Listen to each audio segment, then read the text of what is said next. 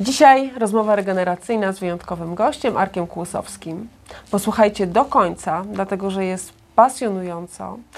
Mówimy o marzeniach, o sile, o rozwoju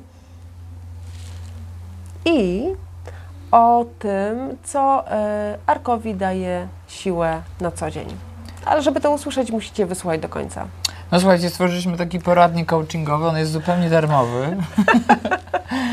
Więc jest to naprawdę innowacja w świecie coachów.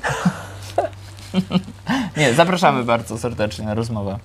I to nie było planowane. Rozmowy regeneracyjne, czyli takie, które pomagają spojrzeć na własne życie, problemy i wyzwania z innej perspektywy. Takie, które po prostu pomagają. A my lubimy rozmawiać. Ja się nazywam Inga Safador Powroźnik i zapraszam Cię do wysłuchania kolejnego odcinka podcastu.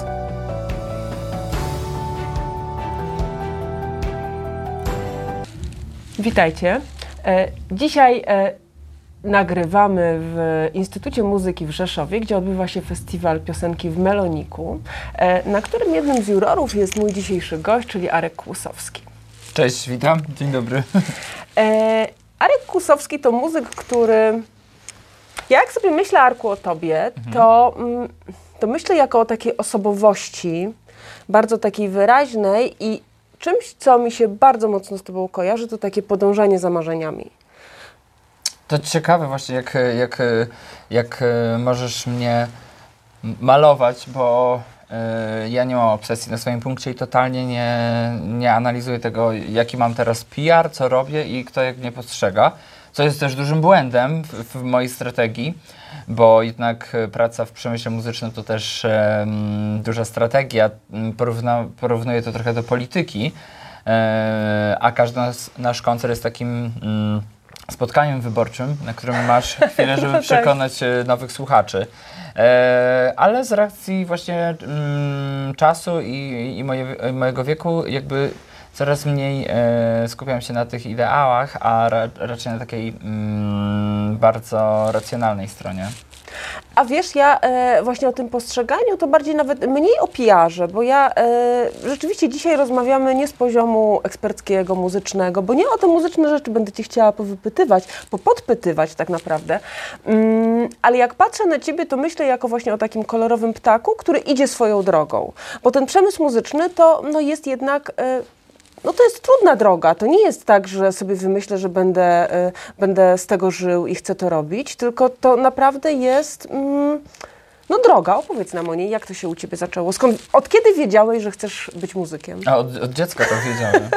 Tylko ja to wiedziałam i nikt w ogóle nie wierzył w to, ani nie przypuszczał w ogóle, nie dopuszczał takiej myśli. No tak, no bo przecież to nie jest zawód. No tak, nawet nie chodzi o to, bo to postrzeganie się dość zmieniło przez ostatnie lata i faktycznie można powiedzieć, że artyści, indywidualiści w Polsce mają coraz więcej szacunku i nasze społeczeństwo trochę otwiera się na to, że jednak jeżeli coś dobrego robisz i tak dalej, to jednak da Ci przyzwolenie i możliwość na to, że możesz się ubrać trochę inaczej i nie zwyzywać się na ulicy. Więc wow, mental się zmienia. Ale faktycznie było to tak, że ja od dziecka zawsze rzucałem sobie miśki, czułem, że będę na scenie, pisałem piosenki, nagrywałem wszystko na dyktafon babci. Wiedziałam zawsze, że będę muzykiem i że muszę zrobić wszystko, co tylko jestem w stanie zrobić, żeby dopchać się tam, gdzie chcę. No i to uważam, że to jest duży cud, że mi się udało funkcjonować i przetrwać przede wszystkim, bo samo dotarcie do tego, żeby dopchać się do przemysłu muzycznego, bo mówię już nie tylko artystycznie, no bo faktycznie artystycznie to już miałem dużo sukcesów od 18-19 roku życia i za granicą i w Polsce, ale żeby być poważanym w branży muzycznej, która jest tak hermetyczna i tak trudna, no to musiałem bardzo, bardzo ciężko się dopychać i trwało to trochę. Tak jak teraz sobie myślę z racji czasu, bo już 30 na karku, to czasami dopadały mnie takie myśli, że może mam kompleks pod względem tego, że nie skończyłem szkoły muzycznej, albo że, nie wiem, moi rodzice nigdy nie byli wpływowi i nie mieli kontaktów. Ja przyjechałem do Warszawy, nie znałem tam nikogo. Ale nigdy nie bałem się ryzyka i jestem zodiakalnym baranem. Bardzo szybko właśnie ta tożsamość i ta też numerologia, w którą wierzę, bo nie jestem osobą wierzącą, religijną. Musiałem znaleźć swoje ujście w różnych metodach. Mogły być to narkotyki i alkohol, ale poszedłem w coś bardziej ten poziom duchowości jest bardzo ważny w rozwoju w ogóle człowieka, więc fajnie, że znalazłeś coś, co tobie pomaga. Tak, ale też nie lubię takiego opętania na zasadzie, że widzę niektóre moje koleżanki albo koledzy poszli na terapię i nagle po prostu zmieniają swoje zachowanie, oceniają wszystko i po prostu tworzy im się nowe DNA. I myślę sobie, nie no, jednak jestem po paru terapiach, ale zdaję sobie sprawę z tego, że ja nazbierałem tych doświadczeń i coś tam ukrócie utemporowałem, ale nie jestem w stanie zmienić swojej osobowości i tego, jaki jestem od zawsze, poprzez maglowanie pewnych tematów i uczenie się siebie na nowo. To w ogóle nie jest ten skill.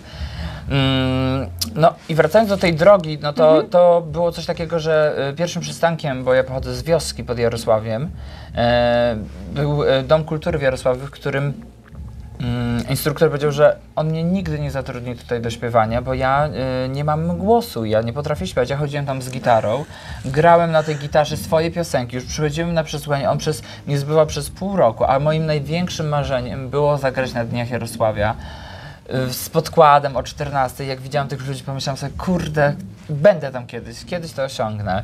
I pamiętam, ten instruktor po prostu powiedział, że ja powinienem...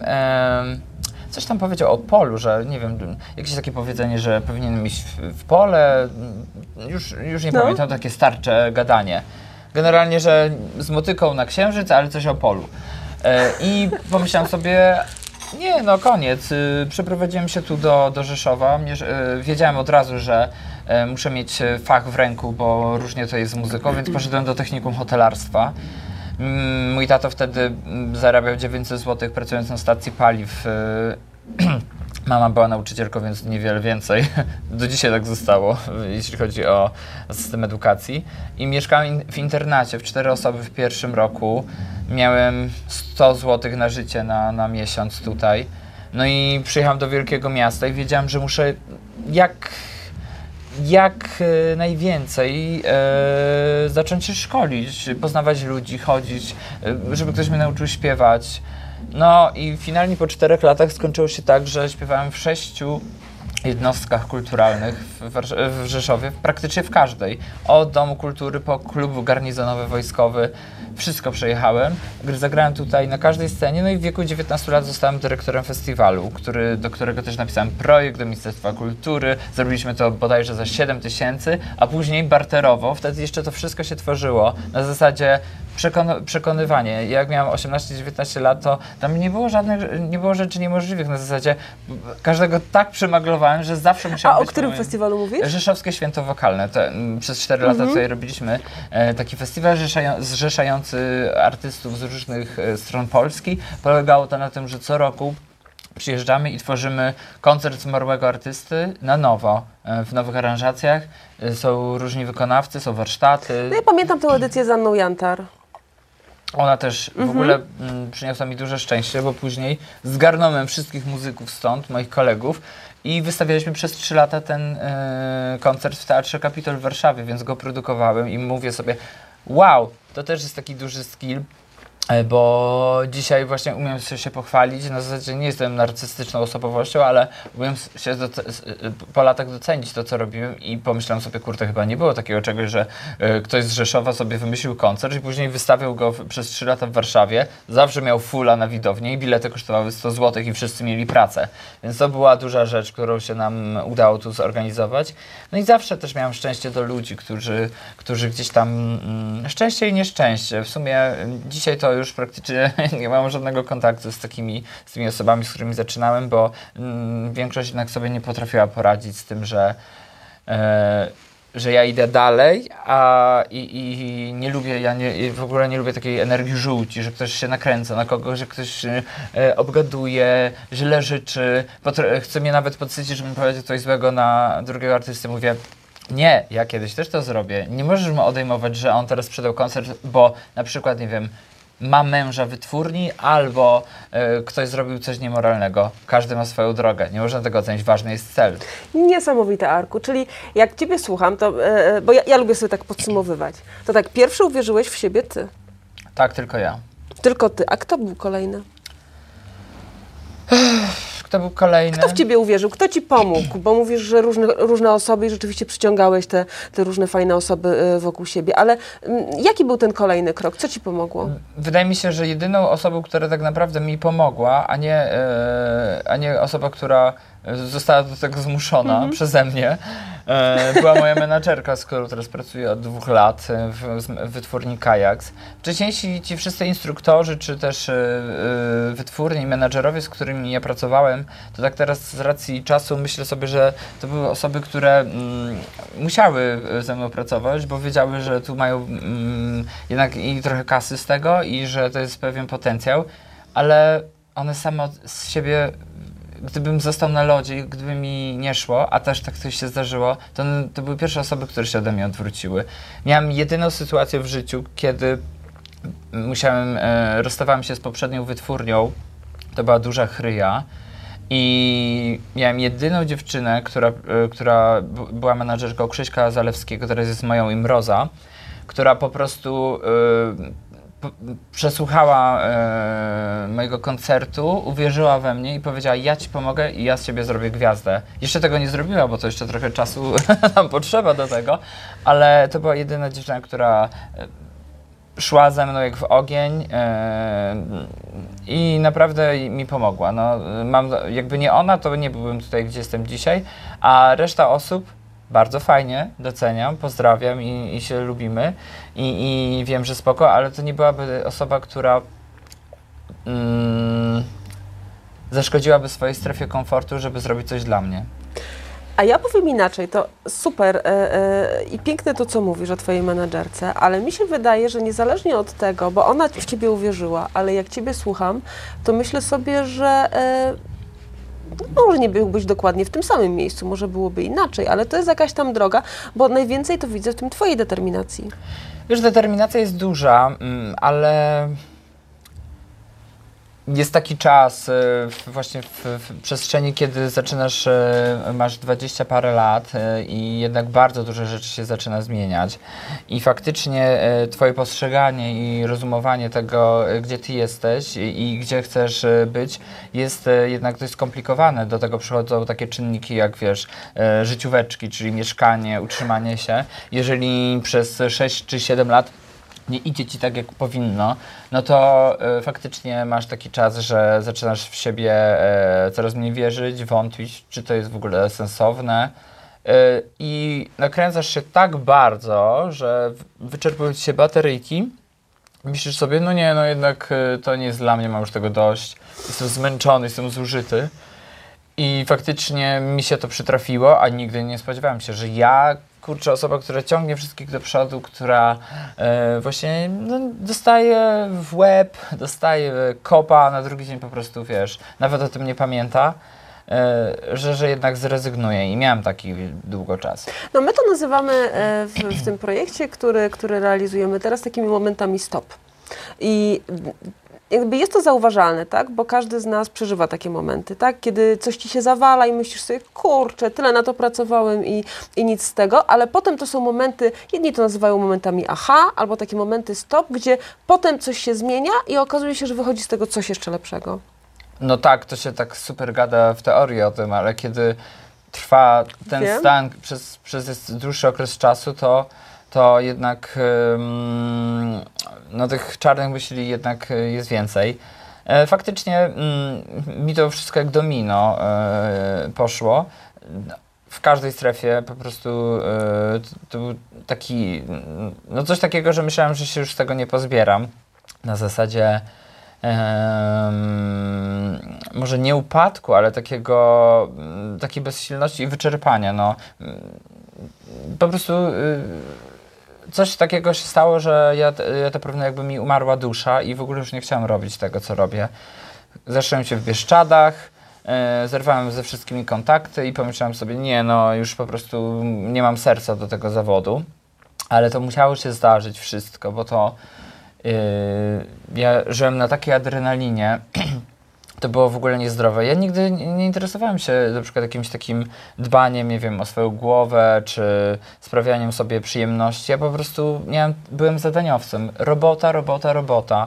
Studniówka, tak sobie właśnie nigdy nie miałem takiego czasu, żeby siąść na chwilę i zastanowić się. Ani nie patrzyłem nigdy wstecz, ani nie zastanawiałem się nad tym, co jest teraz, tylko zawsze wiedziałem, co muszę jeszcze zrobić. Więc parłem i w pewnym momencie mówię, że ta adrenalina, ja żyłem tak podkręcony, że jak wyjechałem właśnie na 2 tygodnie za granicę, to ja przez 2 doby w ogóle spałem, z wyczerpania, byłem tak wyczerpany, że 2 doby spałem i to było straszne. Ale dzisiaj tak to wspominam bardzo z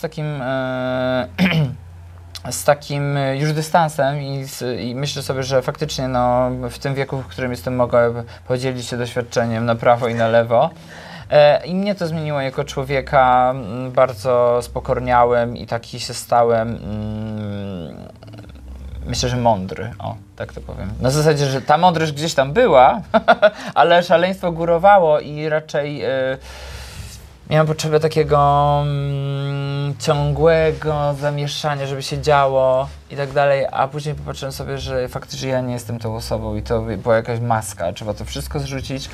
I po prostu zacząć być sobą. Ach, dużo mądrości w tym, co mówisz. Bardzo dużo. Też bardzo dużo tej mądrości słyszę w twoich tekstach. Szczególnie w tekstach na płycie Lumpex, gdzie jest dużo tego typu refleksji, które myślę, że młodym ludziom bardzo pomagają. Ludziom na każdym etapie. A jak teraz dbasz o siebie? No, higiena życia jest ogromna. Na zasadzie snu, używek, asertywności. Nawet dzisiaj jestem w pracy. Normalnie 4 lata temu, wczoraj, po pierwszym dniu koncertu poszedłem w grubą bajlę. A ja wczoraj nie, muszę sobie pobiegać. Wieczorem bardzo dużo biegam, uprawiam sportu i jestem uzależniony od endorfinek. Może nie widać, jeśli chodzi o ten sport, ale bieganie to jest coś takiego, co mi uwalnia głowę. Bardzo dużo czytam. Wyselekcjonowane grono znajomych. Nie robię niczego już takiego, co...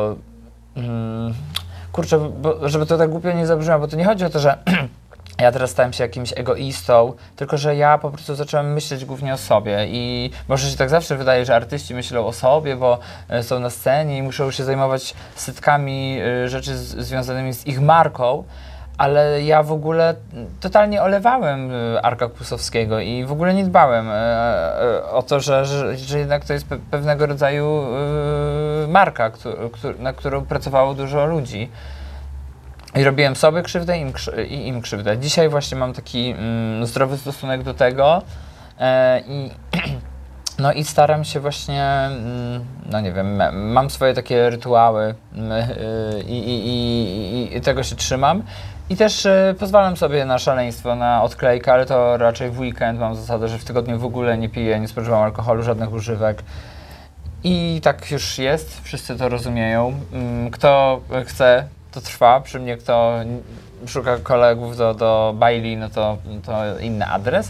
No i tak sobie to wypracowałem, nie wiem, no chyba spoko. No, bardzo spoko.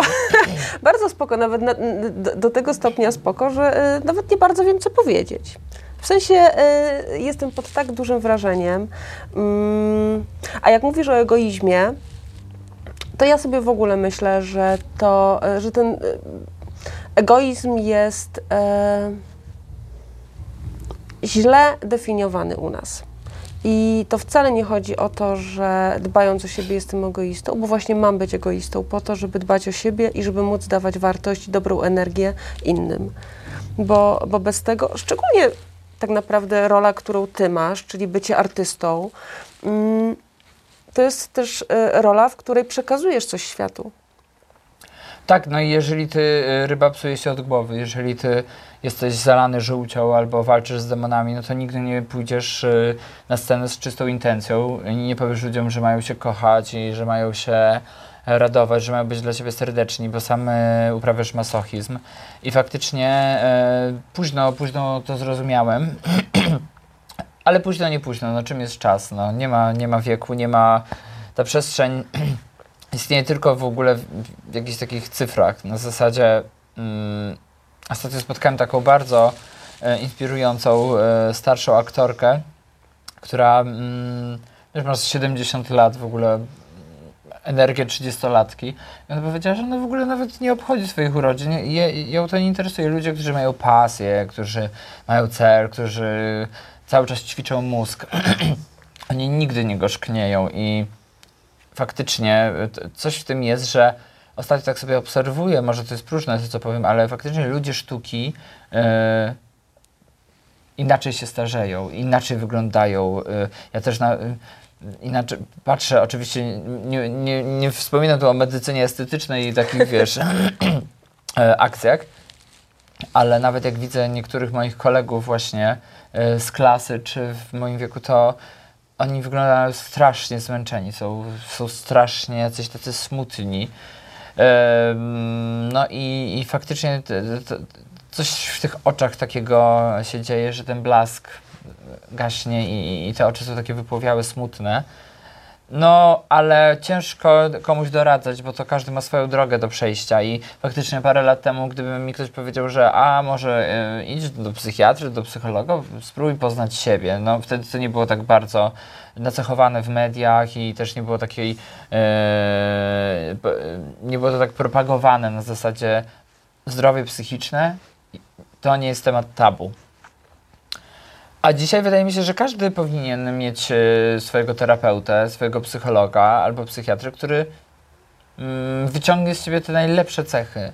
Często gęsto że mamy takie uwarunkowania przez schematy rodzinne i przez rolę, którą przybieramy przecież w młodych latach, przez traumy, przez jakieś nieprzepracowane rzeczy, które nam ciążą. I ta nasza perspektywa to jest tylko po prostu jakiś taki, wiesz, milimetr tego, jak wygląda cały świat. I często gęsto my oceniamy to tylko i wyłącznie przez jakieś swoje emocje. I łapię się na tym często, bo ostatnio sobie pomyślałem, że nawet dzisiaj miałem taką sytuację. Aha. Byłem w hotelu, no i pomyślałem sobie, zapomniałem o tym, że w ogóle ktoś będzie sprzątał ten pokój. No i zostawiłem totalny syf, na zasadzie pakowałem się. No, to był totalny chlew. No i wyszedłem i nie pomyślałem o tym, że ktoś tam będzie to sprzątał. Wróciłem i zobaczyłem sobie, że ktoś tam wszedł do tego pokoju i nieźle się wkurzył. No i później tak siedziałem chwilę w tej wannie, myślałem, kurde, na pewno teraz, nie wiem, będę w tym hotelu, dostanę jakiś wilczy bilet czy coś takiego. Ale później sobie myślę, Boże, no przecież to jest jego praca, no. Dlaczego no tak się zdarzyło, no po prostu mogłem tego nie wiedzieć. Dlaczego od razu sobie umniejszam, dlaczego znowu się biczuję? No i to jest bardzo gęsto, że nie słyszymy, że on jest butny, bo nie odpowiedział mi dzień dobry, a coś tam, ale nigdy nie wiesz, czy nie odebrałeś przed chwilą telefonu o chorobie swojej bliskiej osoby i po prostu idziesz zawieszony, patrząc w podłogę i nie myślisz o tym, czy kogoś mijesz na ulicy, więc trzeba się wyzbyć takiego. Potrzebujemy dużo tolerancji dla drugiego człowieka, tak, i dla siebie. U nas w Polsce jest to jeszcze ogromne. To jest po prostu jeszcze wielka praca do wykonania i kto teraz będzie wykonywał te wszystkie rzeczy, bo jak widać społeczeństwo nam głupieje. Widzisz, co się dzieje, jaki jest przykład od osób, które sprawują funkcje publiczne. Jest przyzwolenie na chamstwo, na głupotę, na byle jakość. Jeżeli ktoś to widzi, to sobie myślę, ja też taki mogę być. A wiesz, a ja myślę sobie, że to wszystko zależy też od nas, od tego, od naszej świadomości, od tego, jak chcemy żyć, jak chcemy traktować siebie, jak chcemy traktować innych. Jedyne, na czym bardzo mi zależy, zresztą też te rzeczy, które robię i robimy, to to, żeby ludzie po prostu zaczęli zauważać siebie. I taka jest rola właśnie też rozmów regeneracyjnych i tego, żeby pokazywać to inne spojrzenie. I taka jest Ja powiem tak, taka jest też rola artystów. Tego, jacy są, jakim wzorem dla innych są, jakie teksty piszą. A ty jak tworzysz swoje teksty? O, życióweczki, no podchodzę do tego jak do książki, jak do projektu. Nazbiera mi się zawsze z tyłu głowy parę kwestii, które chciałbym gdzieś tam rozważyć, no i opisać. To jest subiektywny punkt widzenia, ale jak widać, dużo osób też tak myśli podobnie jak ja, dlatego też ludzie słuchają tych piosenek, chodzą na koncerty. Ale Lumpex, właśnie ostatnia moja płyta, to była taka narracja tu i teraz. Wszystkie tematy, które poruszamy przy stole ze znajomymi czy na winie. Tak. Co nas boli, co nas wkurza, co nas jakoś dotyka i też fascynuje w takim jakby wielkim gąszczu socjologicznym. I jednak udało się i ci ludzie poszli za tą płytą i ona naprawdę jakby trochę namieszała i cieszę się z tego, ale nie wiem, no to jest dużo czynników, które tak wpływa, no teraz pracuję... Ale ten proces twórczy, jak siadasz i piszesz wtedy, kiedy akurat coś cię tam ukłuje albo da ci jakiś impuls? Czy robisz sobie notatki codziennie bardziej i coś tam... Tak? Na zasadzie bardziej hasła, gdzieś tam często coś tam, jakiś taki może rym albo pewna fraza i ja sobie to wszystko spisuję w notatniku, ale nie mam takiego czegoś, kiedyś to było, nie wiem, nie mam takiego czegoś, że siadam i piszę tekst sam. Ja najpierw tworzę muzykę, ona powstaje już w takiej wersji aranżacji i produkcji, demo albo rybki. Słucham tej muzyki i te dźwięki też mi... To jest coś takiego dziwnego, ciężko to opisać, że to wszystko jakoś się kotłuje w głowie i oddziaływuje na siebie. Muzyka na to, jak będzie wyglądał tekst i ona prowokuje mnie do tego. Czy to będzie subtelne, czy może to będzie takie radykalne. I faktycznie teraz tworząc trzecią płytę, na początku napisałem całą muzykę. I do niej, słuchając tego, pracując właśnie z tą materią, tematy same się pojawiają, no, dźwięki to robią, dźwięki jakby sugerują ci, o czym będzie ten utwór. Tak jest teraz. Przy pierwszej płycie było znowu inaczej, że pisałem sobie teksty, a później na przykład muzyka nagle albo skomponowałem, albo ktoś mi pomógł skomponować i myślę sobie, Boże, przecież to jest faktycznie 1:1, to będzie to. Jakieś puzzle się połączyły, myślę, kurde, wow, to jest niesamowite. To zawsze jest inaczej. Nie wiem, z czego to wynika, ale na pewno to nie jest normalne. A właśnie to jest normalne, tylko trzeba sobie zaufać. Tak, Arku, super. A jakbyś miał powiedzieć takich 3 recepty na regenerację Arka Kłosowskiego?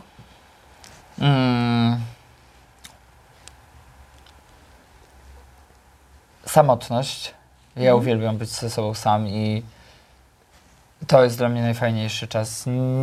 Bardzo, bardzo teraz tak... Jak już się tak długo tego zasmakuje, to już ciężko wrócić do takiego życia w stadzie. To mi bardzo daje dużo siły. Druga rzecz...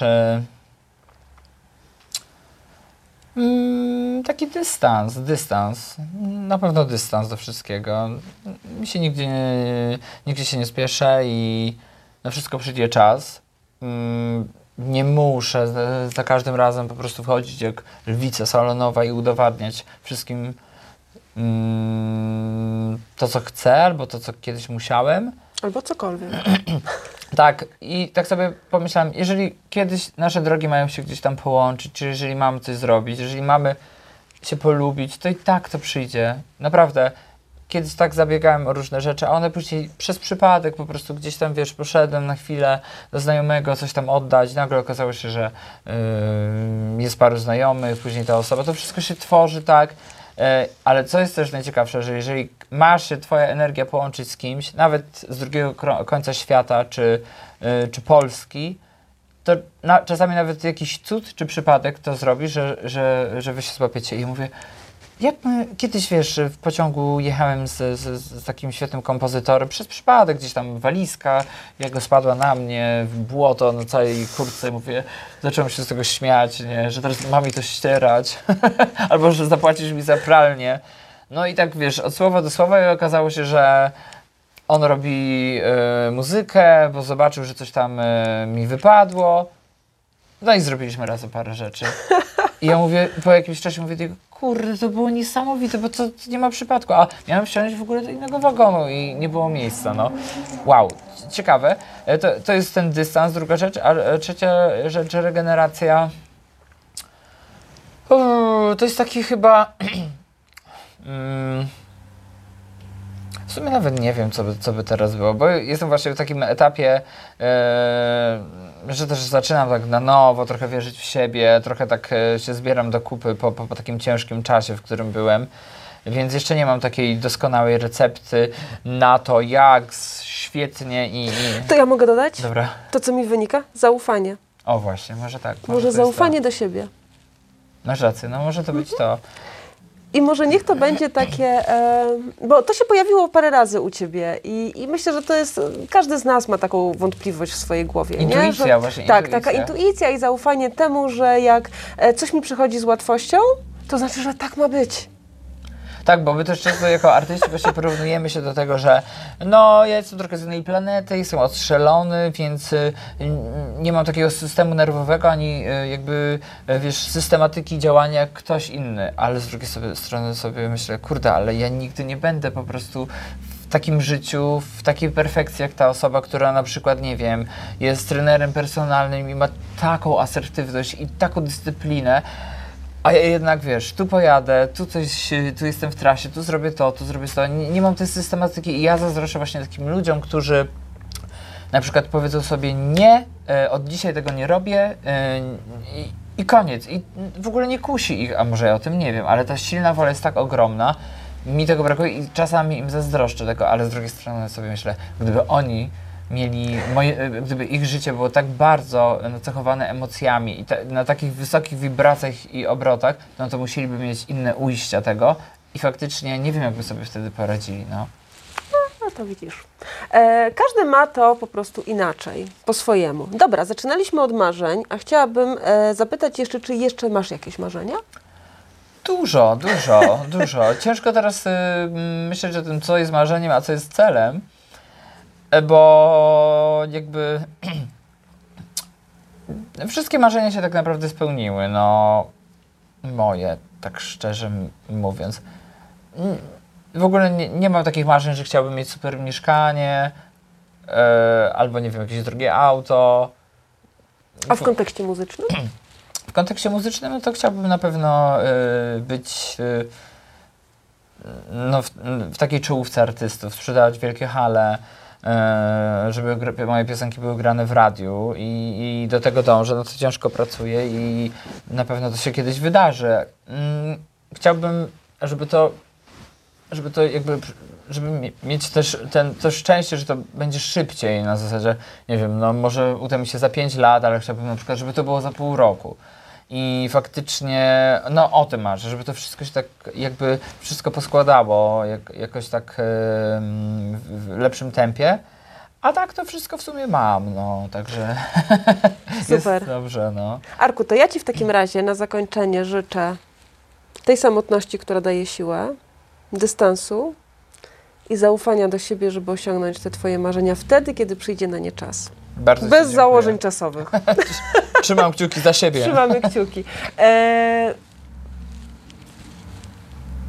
Dla mnie to jest kompletna, piękna rozmowa. O, bardzo ci dziękuję. Bardzo. Dziękuję. Dobra, no to co? Kończymy dzisiejsze rozmowy regeneracyjne. I co? Obserwujcie Arka Kłosowskiego i trzymajmy za niego kciuki. Ja naprawdę przystępuje do grona najwierniejszych fanów. Jego teksty są wspaniałe. I ja jestem pod ogromnym wrażeniem wszystkich ludzi, którzy z taką determinacją i siłą i różnymi przeciwnościami, ale też tym, że widzą i wierzą w siebie i w to, co chcą robić i się nie poddają. Mimo tego, że ktoś tam we Wiejskim Domu Kultury mówi że się zupełnie do tego nie nadają.